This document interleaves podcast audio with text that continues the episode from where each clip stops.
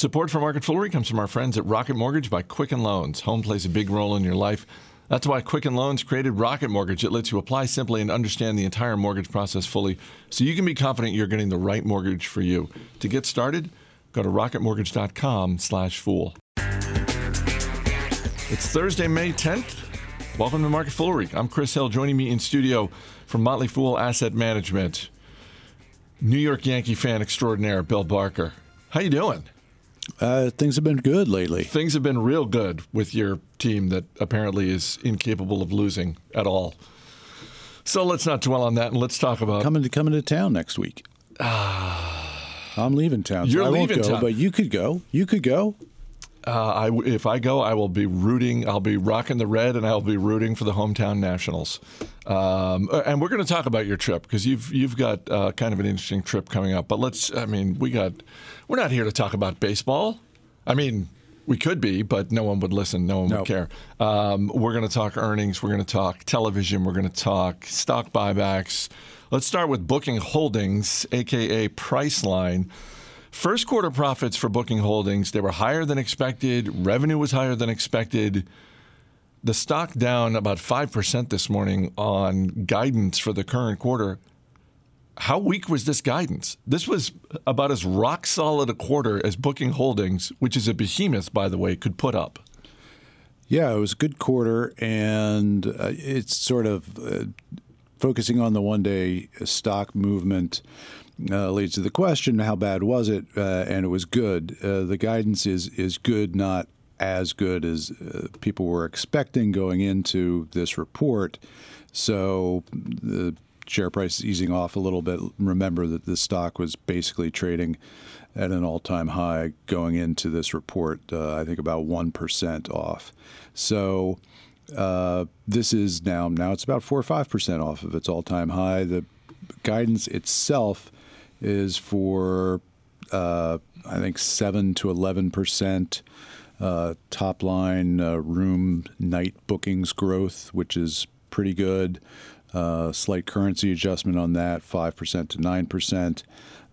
Total gross bookings up 10 to 14% is the guidance for the quarter. So it's a good level of growth.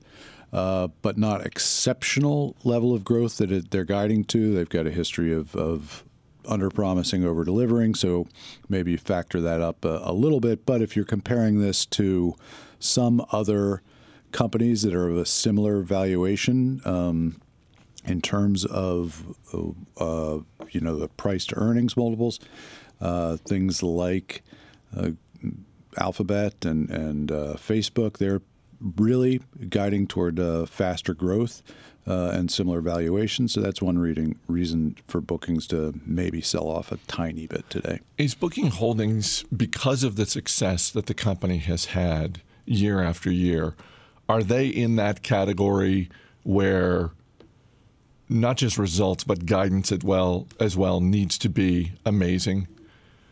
All companies are graded more on their guidance.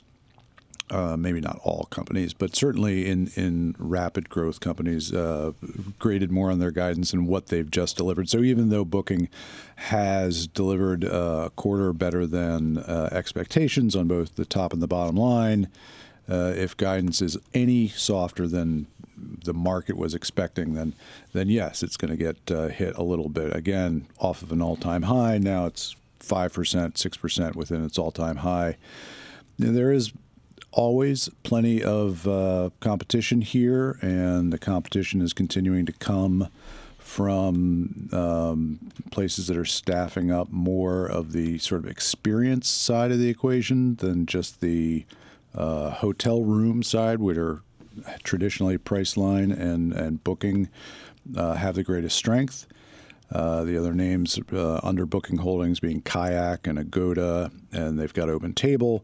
So Open Table is a little bit more of the experience thing than just the hotel rooms. But they're in the right place. They're continuing to do a very good job. They didn't have the big pop that TripAdvisor had yesterday, the day before, because they have been delivering, unlike TripAdvisor, which was bouncing off lows rather than trying to maintain a stock price high. Let's move on to AMC Networks and shares of AMC up nearly 10% this morning.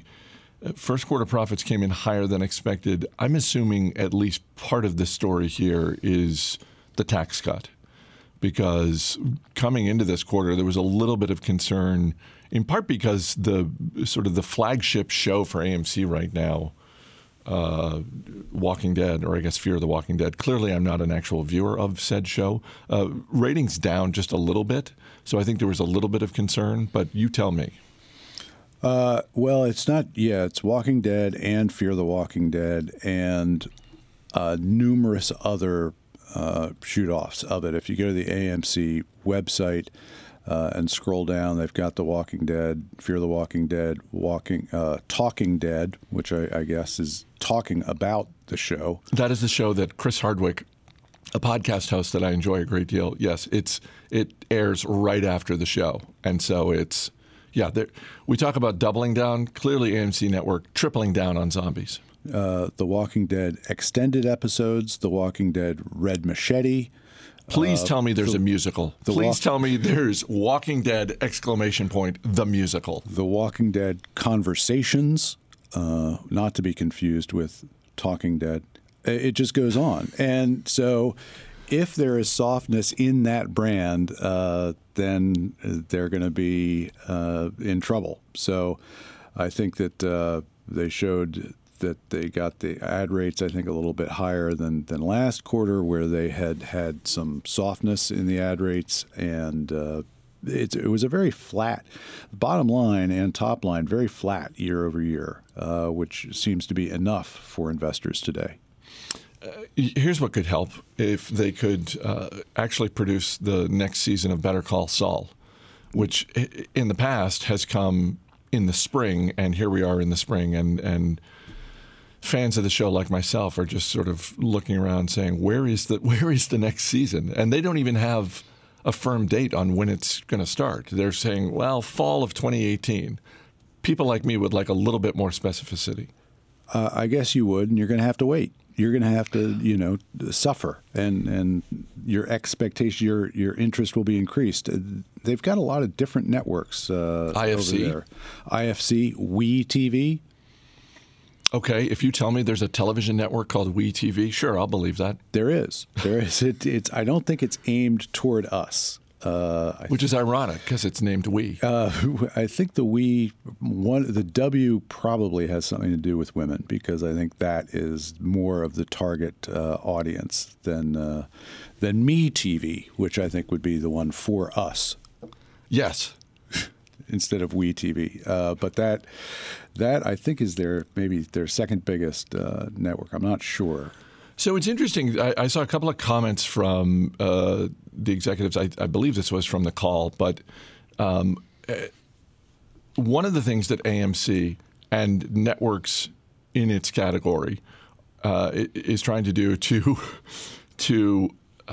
stem the tide of Netflix is to talk up not only the quality of their programming, but also their ability to promote those shows. And I think there's a little something to that. I don't know from an investor standpoint if that makes I think that matters more on the content creator side of things as opposed to investors. If you're an investor and you're looking at Netflix and AMC and just look at the past few years, it's kind of easy to figure out which one has been the better investment. But I do think there is something to when showrunners, when producers are looking at their options in terms of who they're going to go with. One of the things that AMC can legitimately say with regards to Netflix is, we're going to give you more promotion of your show on our network than Netflix will, simply because Netflix is cranking out a new thing, whether it's a movie, a television show, a limited run series, a comedy special. They're cranking out a new thing pretty much every day this year. Yeah, that may be the case, certainly for the producers, because there's a little bit more visibility to some of these things. But, certainly if Netflix is able to pay more, that speaks too. That does. Netflix has got... has been spending wildly, and it's working out for them. And so I think that everybody who's partnering with them is pretty happy about the money that they're paying. I think. I would think so. For all these things. But like anything else, you get more money getting past seasons one, seasons two. So having a smaller playground to compete in, AMC doesn't have the opportunity to start a new show every day. But it's all kind of flat there, which is maybe not too bad in an era of cord cutting to maintain your revenues. But I think that today's news was more sort of relief than really demonstrating that things are rapidly improving. For anyone who thinks we've been talking about stock buybacks more than we usually do, there's a reason for that. The Wall Street Journal reporting this morning that U.S. companies are buying back their own shares at a record pace. So far, S&P 500 companies that have reported earnings for the first 3 months of this year have bought back $150 billion worth of their own stock. I'm curious what your take in general is on stock buybacks, because Buffett at the Berkshire Hathaway meeting over the past weekend, generally not a fan of it, although he seems to like the fact that Apple's going to be buying back stock. And I'm sure the fact that Berkshire Hathaway owns a healthy chunk of that stock has everything to do with him applauding Apple for buying back shares. Well, they're buying the same thing he's buying. So, yeah, he's got to applaud that. Apple just produces too much cash to really put it all to use. And unlike Berkshire Hathaway, where the central skill that the company has is capital allocation, Apple's central skill is not acquiring additional companies. And so buying back its own stock has worked pretty well. Historically, that's a better than average use of capital. And lower than average uses of capital are making acquisitions of companies other than your own. So on the whole, I think it's good. It's not surprising, given the tax cut, there is more cash. Something like Apple brought back a lot of cash from abroad, wasn't able to put it to use there. Having brought it back, has to put it to use in some form, and it's not surprised that it's stock buybacks and the tax cut in general is fueling a lot of this, as was predicted. My own view on this is it kind of depends on a number of things, including what are the options that a company has for the cash. We were talking the other day about Starbucks and this deal with Nestle, this global marketing deal, and how Starbucks said they're going to take some healthy chunk, if not all, of the $7 billion they just got handed from Nestle, and they're going to put that towards share buybacks. And as a longtime owner of Starbucks stock, I heard that news and I thought, good, because you haven't really, for all of the success of Starbucks, they haven't really demonstrated a great ability to buy other companies, and in particular food and beverage companies, and make them work. So the fact that Starbucks is thinking, yeah, you know what, we're going to buy back our own stock. I've seen what happens when Starbucks goes out and acquires food companies, and I would much rather that they spend money buying back their own stock. Yeah, for the most part, it's a better use of capital than acquiring other companies, as measured. Those who have taken the time to measure this have concluded that the stock buybacks historically have been a better use of cash. Now, historically, stocks have also been cheaper over the long spread of time than they are trading right now, perhaps. Most stock buybacks have come in the last couple of decades because of some changes in the tax laws or changes in securities laws, which allowed companies more opportunity to buy back their own stock. So it's more a function of the last 2-3 decades than the history of the market, where returning cash to shareholders, for the most part, came in the form of much higher dividends. You go back in time and you find that the larger history shows dividends 4 or 5% annual return of dividends. That's no longer the case. It's less than 2%. It's been less than 2% for a while. but buybacks are a bigger and bigger part. Before we move on, I want to say thanks again to Rocket Mortgage for sponsoring today's episode.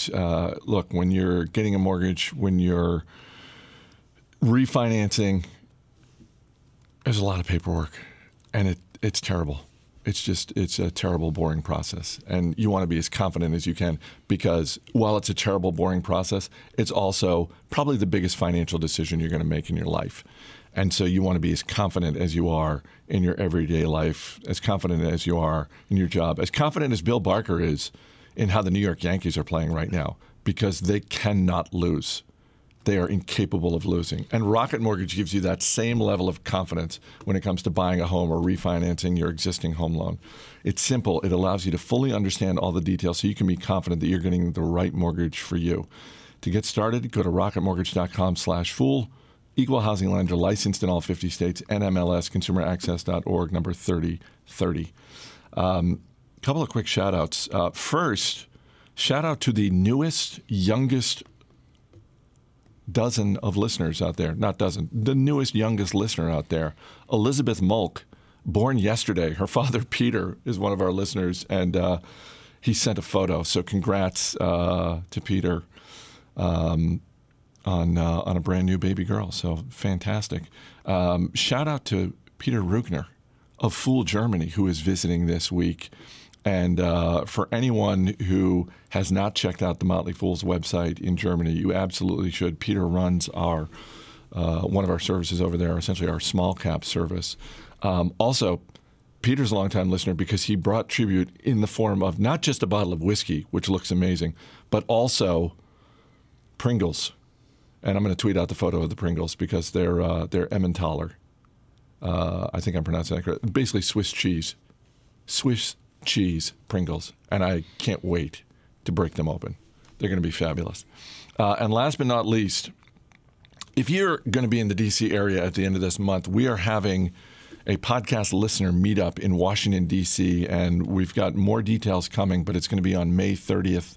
So save the date for that. If you want to email us, marketfoolery@fool.com. We will send you all the information. That's marketfoolery@fool.com for our podcast listener meetup in Washington, D.C. on May 30th. Let's talk about your trip, because you have two conferences you're going to. Is this right? Yes. I'm going to the CFA annual conference in Hong Kong. Not in Boise? Not in Boise this year, unfortunately. It's going to be in Hong Kong instead. So heading out tomorrow, arriving a day later, and looking forward to it. And so this is you and a bunch of other folks like you in a room, and companies are presenting to you. Companies are saying, hey, this is why you should buy our stock, because we're going to do this PowerPoint about our business and take some of your questions, and we've got a great business here. Is that typically how that goes? That's the typical conference that I go to, but that's not the CFA conference, where it's a society and people get together and talk about how wonderful their profession is and how where it's going, and a lot of talks about what is new in the business and what is new in the profession and what's old and not going to work any longer. And so it's not an individual company presentation kind of thing. I'm doing that afterwards, Singapore. And Singapore is where you've got a little bit of free time to maybe explore, go out, check out a restaurant, maybe a tourist attraction or two. Yes. Have you been to Singapore before? Yeah, but not in 25 years. So I'm sure it's exactly the same as it was 25 years ago. I can't imagine Singapore is any different. And by that I mean... I hope not, because it was great then. And so if it's changed in any way, I'll be disappointed. I'm sure it's a completely different place now. Can we crowdsource for you? Sure. Because obviously if people are interested in the podcast listener meetup on May 30th here in Washington, D.C., they can email marketfoolery@fool.com. They can also email suggestions for restaurants, for things to do, because Bill Barker hasn't been to Singapore in 25 years, and the place it might as well be a completely different planet. Is there anything new there? That's what I assume not. No, right? You're wrong. I've never been to Singapore, and I'm sure it's completely different. So Hong Kong the same. What are you looking for? Like ideally, we get an email that just says, "Hey, look, here's where you got to go." Are you looking for restaurants? Are you looking for tourism stuff? Museums? Anything, coffee museum? Any must-do things, because I will have a little bit of free time. I'll have the better part of one free day in Singapore and really no free time in Hong Kong. But there'll be some speakers. Daniel Kahneman's speaking. Have you ever interviewed him? No. No? No. Michael Lewis has interviewed him, and I've interviewed Michael Lewis about his interview of Kahneman. So there you go. So that's so you've indirectly interviewed him. Well, it's like, you know, it's two. You feel like you've interviewed him. It's 2 degrees of Danny Kahneman, which is a much more obscure game than the 6 degrees of Kevin Bacon. He's been here though, hasn't he? Who? Kahneman? I don't know. Maybe. Anyway, looking forward to hearing him speak and everybody else. But what are you going to be doing? I'm going to be here in the studio. Going to the Yankees game? They're in D.C. No, I'm not going to be doing that. I'm going to be watching on TV, and our producer Dan Boyd might be going. So I'm going to be rooting for the Celtics next week, aren't you? Oh wait, you know what? That is the other sport news today, that my Boston Celtics emerged victorious over your Philadelphia 76ers. I'm glad we were able to work that in. Yes, the Celtics will be in the Eastern Conference Final. Speaking of yeah, and you've got them going past the Cavs. Oh my goodness, LeBron James is just looking superhuman, more so than usual, which is incredible. By the way, I was actually thinking, and I'm going to use an investing analogy here, and for those who are not fans of the NBA. Not basketball fans. One of the star players for the Philadelphia 76ers is a young man named Ben Simmons.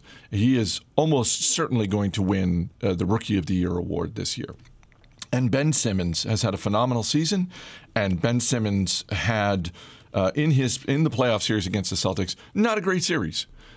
Didn't shoot particularly well, had some turnovers. Like, just in general, didn't play great. Particularly for someone who's probably going to win the Rookie of the Year award. And much like in investing, when a promising young company goes public and maybe they have a stumble in terms of quarterly results or something like that, you see people descend and just sort of say, and immediately start to focus on all of the flaws as opposed to the promise. And that has really happened over the last few days, my observation, with respect to Ben Simmons, that as he has struggled a little bit in this series, there are any number of commentators coming out and saying, I don't know. I mean, he's really struggling. Maybe he's not that good. A couple of people even suggesting, they shouldn't take off the table the idea of trading him. And I just sort of look at that and kind of like investing where there's a young company and you just think, oh, yeah, they've got a little bit of growing pains, but I'm pretty sure this is a business I want to be a part owner of for the next 10 to 15 years and beyond. If Ben Simmons were a public company, shares would be selling off over the past week, and I would absolutely be buying them. Well, I think there's a very low bar for spouting off some nonsense on sports talk radio. Really? Have you watched financial television recently? Because I think there's a similarly low bar. There is a low bar, but in terms of, the decision makers on Ben Simmons, I doubt are giving one millionth the amount of thought to trading him that those that call in on sports talk might promote. I think that's probably true, but it's still entertaining. Another speaker at this, Steve Eisman. Steve Eisman. Now you're thinking about going. No, I'm not thinking about going, but actually, I'm legitimately jealous that you're going to be at this thing. Steve Eisman, for those unfamiliar, one of the star characters, real life characters, obviously, of Michael Lewis's book The Big Short, and in the movie version, the Steve Eisman character is played by Steve Carell. And I remember reading The Big Short and being blown away by Steve Eisman, who is just an openly rude person, not necessarily in a malicious way. He just appears, as his wife says, he just lacks manners. But it makes him a phenomenal investor because he is able to sit in meetings where companies are pitching him ideas, and he has, because he has no manners, he does not care about how he comes across. And because of that, he doesn't care about looking rude when he's asking very pointed, blunt questions. There's a meet and greet with him. Should I try to get him for you, for your show? Yeah, I mean, Motley Fool Money? No, you should. Would you have him on? I would love to. There's no reason Steve Eisman would need to come on, because I don't. He doesn't strike me as someone who's necessarily seeking publicity or looking to promote a book or anything like that. But you should absolutely go talk to him, because he strikes me as a fascinating person. Well, we'll see. We'll see who's willing to talk to me out there. If there's anybody listening who's going to be there, let me know, because I may know very, very few people at the beginning. I'll know everybody by the end. MarketFoolReadFool.com. I'll be the white male in a dark business suit, so I should be easy to spot. I think that'll, yeah, that's perfect. At conferences like this. Marketfoolery at fool.com if you have any suggestions for Bill in Singapore. Thanks for being here. Have a great trip. Thank you. As always, people on the program may have interest in the stocks they talk about, and the Motley Fool may have formal recommendations for or against. So don't buy or sell stocks based solely on what you hear. That's going to do it for this edition of Market Foolery. The show is mixed by Dan Boyd. I'm Chris Hill. Thanks for listening. We'll see you on Monday.